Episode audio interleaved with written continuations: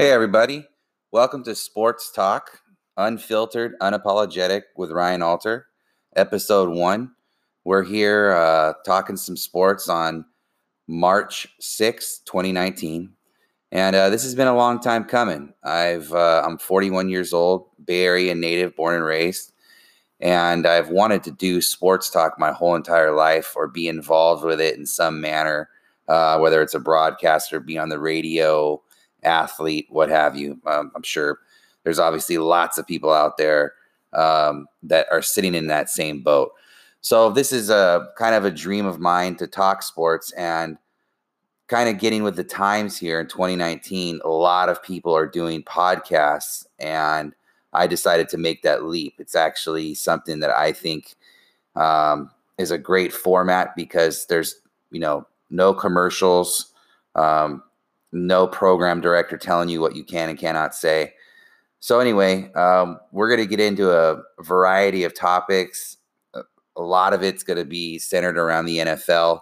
Um, that's personally my favorite sport. It's also most of America's favorite sport. It's what drives advertising, TV ratings, radio, uh, etc. We're going to talk some baseball, some basketball, uh, some mixed martial arts um, also some college sports as well. So um, I'm gonna dabble a little bit into probably some movies and music every now and then too.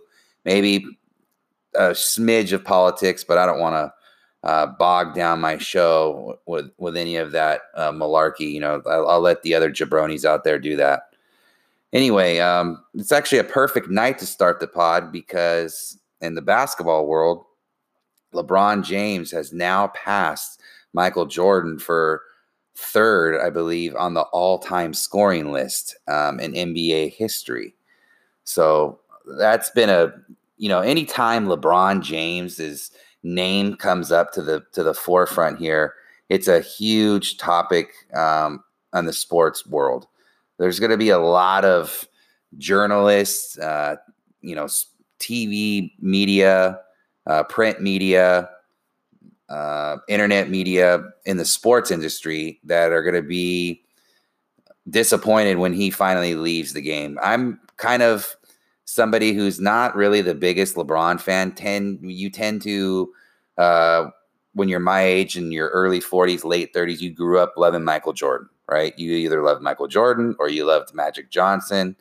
You loved those 80s players, and it was a different game back then as well. So I try not to be uh, have that what I call dinosaur mindset where I'm stuck in my generation of of being a kid where I only focus on those athletes and teams and all that back then. And you know all you know my things were the greatest. My player my favorite player was the best one. And you know i'm, I'm open-minded. I try to evolve with how sports have become. Um, so i can appreciate lebron's game. Uh, he's easily a top five player ever. If we're talking talent, um, you can make the argument he's number one of all time. Um, but a lot more obviously goes into being an athlete, a great athlete, um, and what you've accomplished than just what your talent level is or what your capabilities are. So, uh, LeBron, safe to say, has been an, uh, a great all around player. I don't personally still don't have him as the greatest all around player ever. Um, it's hard to argue that he isn't, but I still probably have Magic Johnson um, in that in that boat, um, or I guess leading the ship, so to so to speak, of of greatest all around players ever. Uh, but LeBron obviously is is right up there and deserving of a lot of the accolades he's got. Um, I still feel that the NBA has problems, okay? And the reason why you don't see people glued to the TV or watching basketball like they used to is because it's not as compelling. And that's just a fact, okay? Because when you go and look up the, the Nielsen ratings, the TV ratings, the NBA is getting smacked around by friends and everybody loves Raymond reruns, okay? The games aren't important. You have 82 games a year. Now, if you left it up to somebody like me to fix their issues with that, which I think I, I have a good idea on how to do that, they would laugh in your face and tell you to piss off. Because the bottom line is all sports, eh, like most things in life, are driven by money. That's just how the world works in 2019. You need money to make things go, right? You need money to, from your job to pay for your house, to pay for your car, to pay for whatever you want to do. And sports create advertising, which is where the big bucks come in. So if people are watching your sport or they're listening your sport on the radio or whatever, those ads are selling relative to that sport, and that's how they're making the big a majority of their money. The problem is is that when you're oversaturated like the NBA has become the past I'd say 10 or 15 years or so, it, people aren't they're not jonesing for it, okay? In other words, you look at the Warriors, okay, which is a team in here in my backyard in the Bay Area. They stunk my whole entire life. Now they've gotten to be really, really good. Uh, one of the best dynasties, in my opinion, um, ever, just because of the way they play the game, how good they really are, and uh, how much fun they are to watch. And the Warriors, even though you you know how talented they are, you know how good they are. They loaf it a lot of nights, even now, right? You you can't tell me a team with Steph Curry, Klay Thompson, Kevin Durant, who's probably easily still a top three player in the league, by the way. You could argue Curry and Durant are top three players in the league. And they'll just last night, I I looked at the score. They were getting smoked by Boston by 20 points at halftime. Okay. There's no reason a team with Curry, Thompson and Durant should be losing to 20 by anybody at any point in time in any game. But it actually happens pretty frequently. And the biggest reason is what to what to what I said earlier is that the product is oversaturated and it's too long. So in other words, when you let 16 out of 30 NBA teams make the playoffs, that's more than half, okay? It's 8 in the West and 8 in the East. That's 16 total, 14 don't make it. So, with more than half the teams getting in, you really don't need to do that much to make it. You just basically don't got to suck. And when you have 82 games, that's a lot of time to make up if you're playing bad for stretches or whatever. So, what happens with that is, is a trickle down effect. I got my eight year old and four year old upstairs sleeping. My four year old could give a crap about sports, yet my eight year old not as much more than her. But let's say he is a Steph Curry fan or a Kevin Durant fan or whatever, and um, those guys. Let's just say, for instance, I I live in Milwaukee where the Bucks are, and Giannis is their star player, right? But the Warriors are coming to town, and I pay I don't know two hundred and fifty bucks for a pair of tickets to go to the game that night. Well, I could show up with my kid, and 10 minutes before tip off, they announce, guess what? Steph Curry's out with a hamstring injury tonight. That stuff happens in the NBA all the time. These guys play when they want and they show up when they want. And a big reason for that is it doesn't matter if they miss a game or two and the team loses a game or two because they're probably still going to make the playoffs anyway. And what that does is it creates bad play. Okay. There's not compelling games out there. So, the whole point of me telling you all this is if you shorten the season to about 50 games. And you also made it to where the field of who got in was smaller. The games would be more important. And these guys would be fighting like dogs every night when they're out there playing because of the importance of the games. Now, that's not going to happen because of the TV and radio contracts that the NBA has. But the reason why it needs to is because when you have a season that's 10 months long, okay, nobody is jonesing for your sport. Look at the NFL. 32 teams are in the NFL. You know how many teams make the playoffs? 12. That means 20 don't. So you have 20 out of 32 don't get don't get in the playoffs. Most teams every year don't make the playoffs. Now, you have other teams like my beloved Niners. They've been in the playoffs 3 times in the past like 15 years.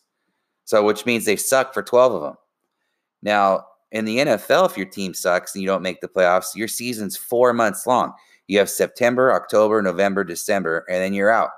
Then you're sitting there watching someone else's team win the Super Bowl, like Tom Brady or whoever, in January. And then the season's over even for them. And you're waiting seven months. You wait all of February, March, April, May, June, July, and August.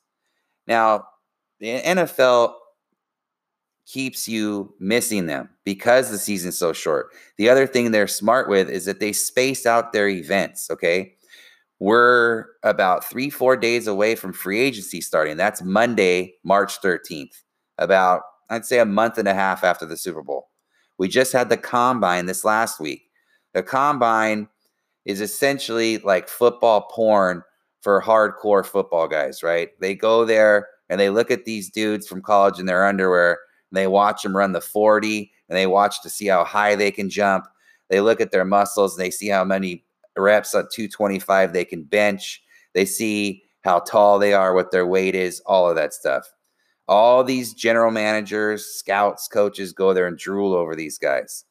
And then a month and a half later after that, they have the draft where these guys get picked basically based on how much they weigh, how tall they are, and how fast they can run, more so even than what their actual ability is on camera, um, which is, to be honest with you, in my opinion, should hold more weight than anything.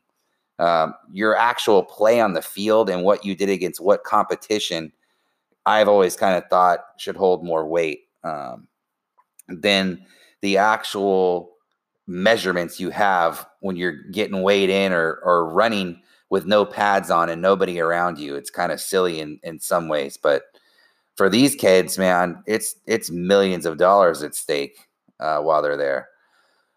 So after that uh, draft happens, then you go to mini camp. They take another break, then training camp, and then they're reporting for that permanently. And there's four preseason games, and then the regular season starts. By that time, man, when the football kicks off in September, you have people just jonesing for it. Okay. You're talking parties at people's houses or bars or wherever. Fantasy football and gambling, I will admit, has a ton to do with it also. Um, but, you know, gambling's evolved so much now that the NBA has that too. Um, so does baseball people play fantasy basketball or baseball. I think fantasy baseball is probably second biggest popular thing after fantasy football. But they have a thing called daily fantasy now, which is just has my head spinning to be honest, because you have that going on and you can sit there and bet on who's going to do what from multiple sports every single day, and it's just kind of overkill. Um, the main point though I was trying to make is that is that the NBA to me is heading down a path that they really need to be kind of careful with because I think that they've stretched the season out to where it's nine, 10 months. And they've also let the players dictate too many things now. Okay. Um, guys shouldn't just be able to just take the night off whenever they feel like it, especially when you're making 20 to 30 million dollars. I mean, Steph Curry's contract he just signed. Um, this last offseason was five years, $200 million.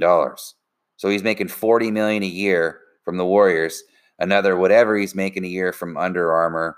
Um, I mean, these guys' shoe contracts are just insane, man. I'm not to hate on a, on any player for getting paid, right? Because if it were me, I'd be taking that check and put it in my bank account too. But I think with that comes the entitlement and control that the owners in my opinion, have sacrificed and given up too easy. Um, every guy who gets hurt and is legitimately injured shouldn't play.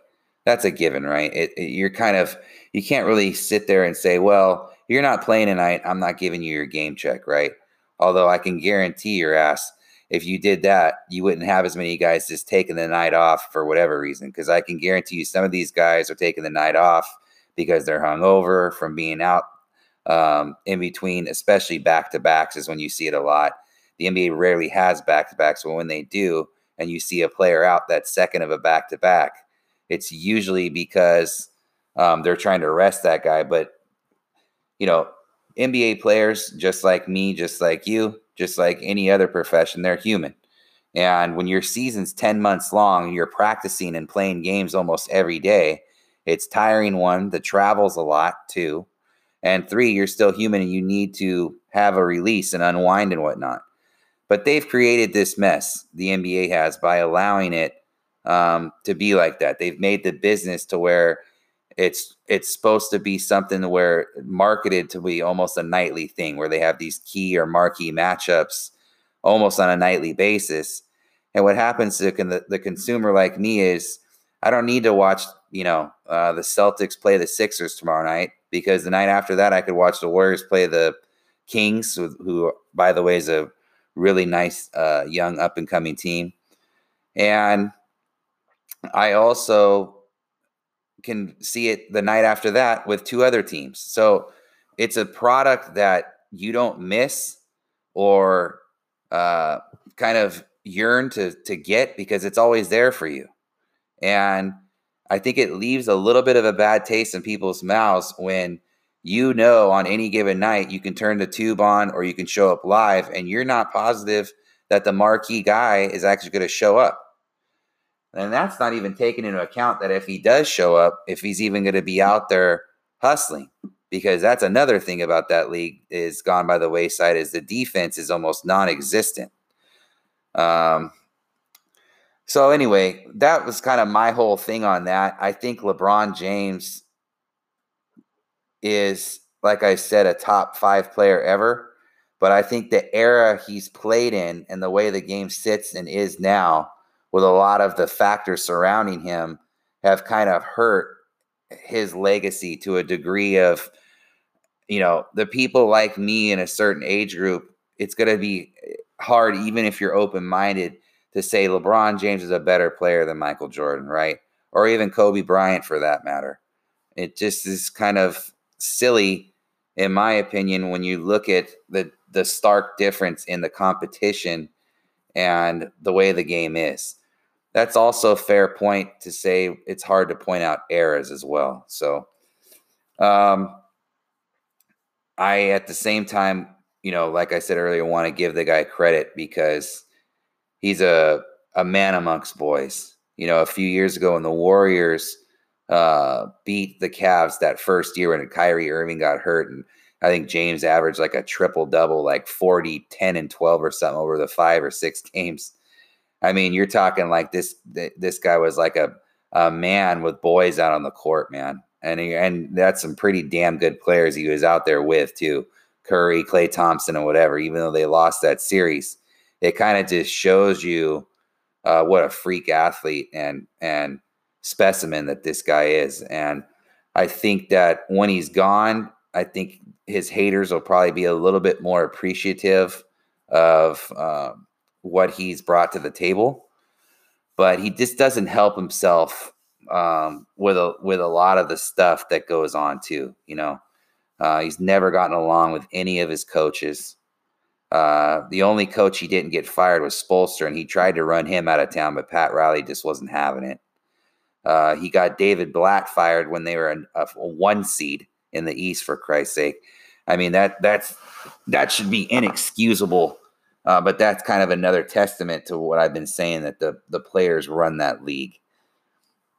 So there's some bunch of other stuff going on right now. Uh, the Phillies just signed Bryce Harper to a 13 year, $330 million deal, 13 years. I mean, who in the hell signs somebody to a 13 year contract? Okay. I don't know what the what I'm going to be doing in 13 months from now, let alone 13 years from now. Okay. He's only 25 or six years old. That still puts him at like 38 or 39. You don't know how he's going to be in six years, let alone 13 years. And in baseball, like basketball, the money's guaranteed. It's just uh, remarkable. I mean, it really is what athletes nowadays get paid um, to play a kid's game. And at the end of the day, people can say, oh, well, look at all the money that goes into it, this and that. I understand that. The players deserve to be paid a lot of money because they're the ones bringing the eyeballs, they're the ones putting the butts in the seats. However, it still is a game they love to play. And when you see stuff like that, the problem is is teams setting the precedent by caving in to these agents' demands, and it makes it impossible for the other ones to compete unless they kind of do the same on some level. That's why I've kind of always thought that the salary cap model that the NBA has um, is really, really something um, that's good along with the NFL. Because the NBA, what they're missing is the ability to franchise tag players like the NFL does. That's what they really need. Baseball, there's none of that. So any team can spend whatever they want, right? There's no cap. But you have teams that are in big markets like Boston and New York, uh, even the Giants here in the Bay Area. They have a little bit more unlimited resources because their TV and radio contracts are so much bigger than small market teams. Philadelphia is another huge sports town, and that's why they can afford to pay a guy like Bryce Harper. the point I was trying to make though is that it's just astonishing that you can sign a guy for 13 years. It's just uh, it's like it's something that's just crazy, and I would rather uh, go get a few middle of the road players or whatever I had to do to try to compete on some level uh, you know, have make sure I got top notch manager and assistant coaching, and try to just scout the best I could and build my team another way than do it than committing money and time like that to somebody. Um, but baseball's right around the corner. Uh, spring training just started. I think that you know baseball is fine. I think it's it's the game's good. I I think that what you're seeing with a lot of these sports now is they're trying to transition into um, becoming 2019. And what I mean by that is everybody's on their cell phone. Kids even have cell phones now. Um, the millennial era is one of kind of impatience and technology and a combination of both, right? Somebody's bored after five minutes if you don't got any action going on. And to most people, uh, from a certain age demographic. I, I don't know the exact age to put it at, but they find baseball relatively boring. And a big reason for that is is baseball is kind of um, a thinking man's game. It's a, a little bit of a slower sport.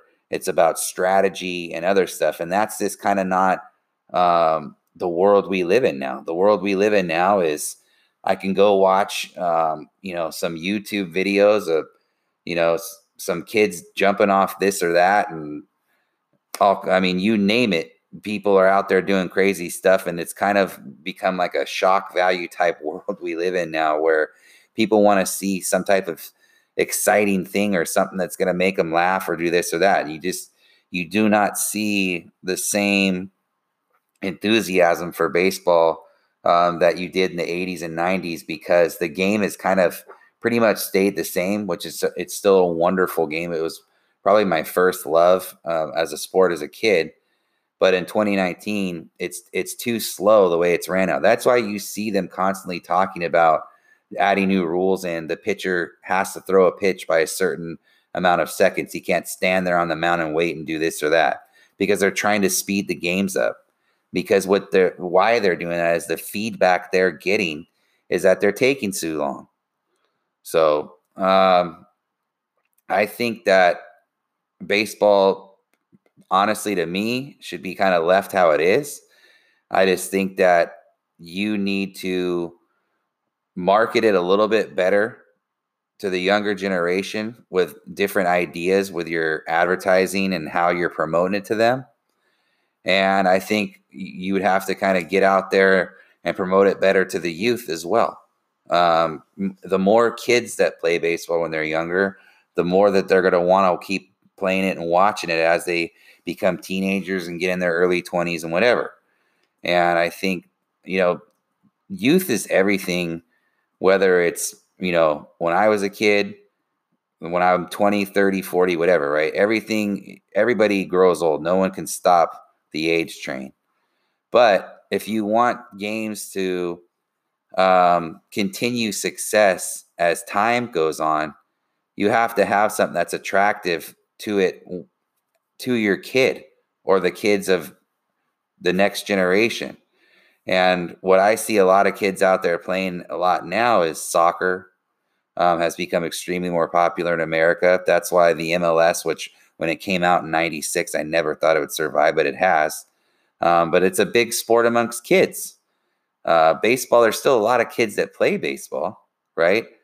But when they're at the game with mom and dad, they're on their phone or their dad's uh, or their parents' phone or something like that. It's, you know, you should be going to uh, any game, whether it's football, basketball, baseball, and, and not sitting on your phone. You should be there watching the game and being into the game.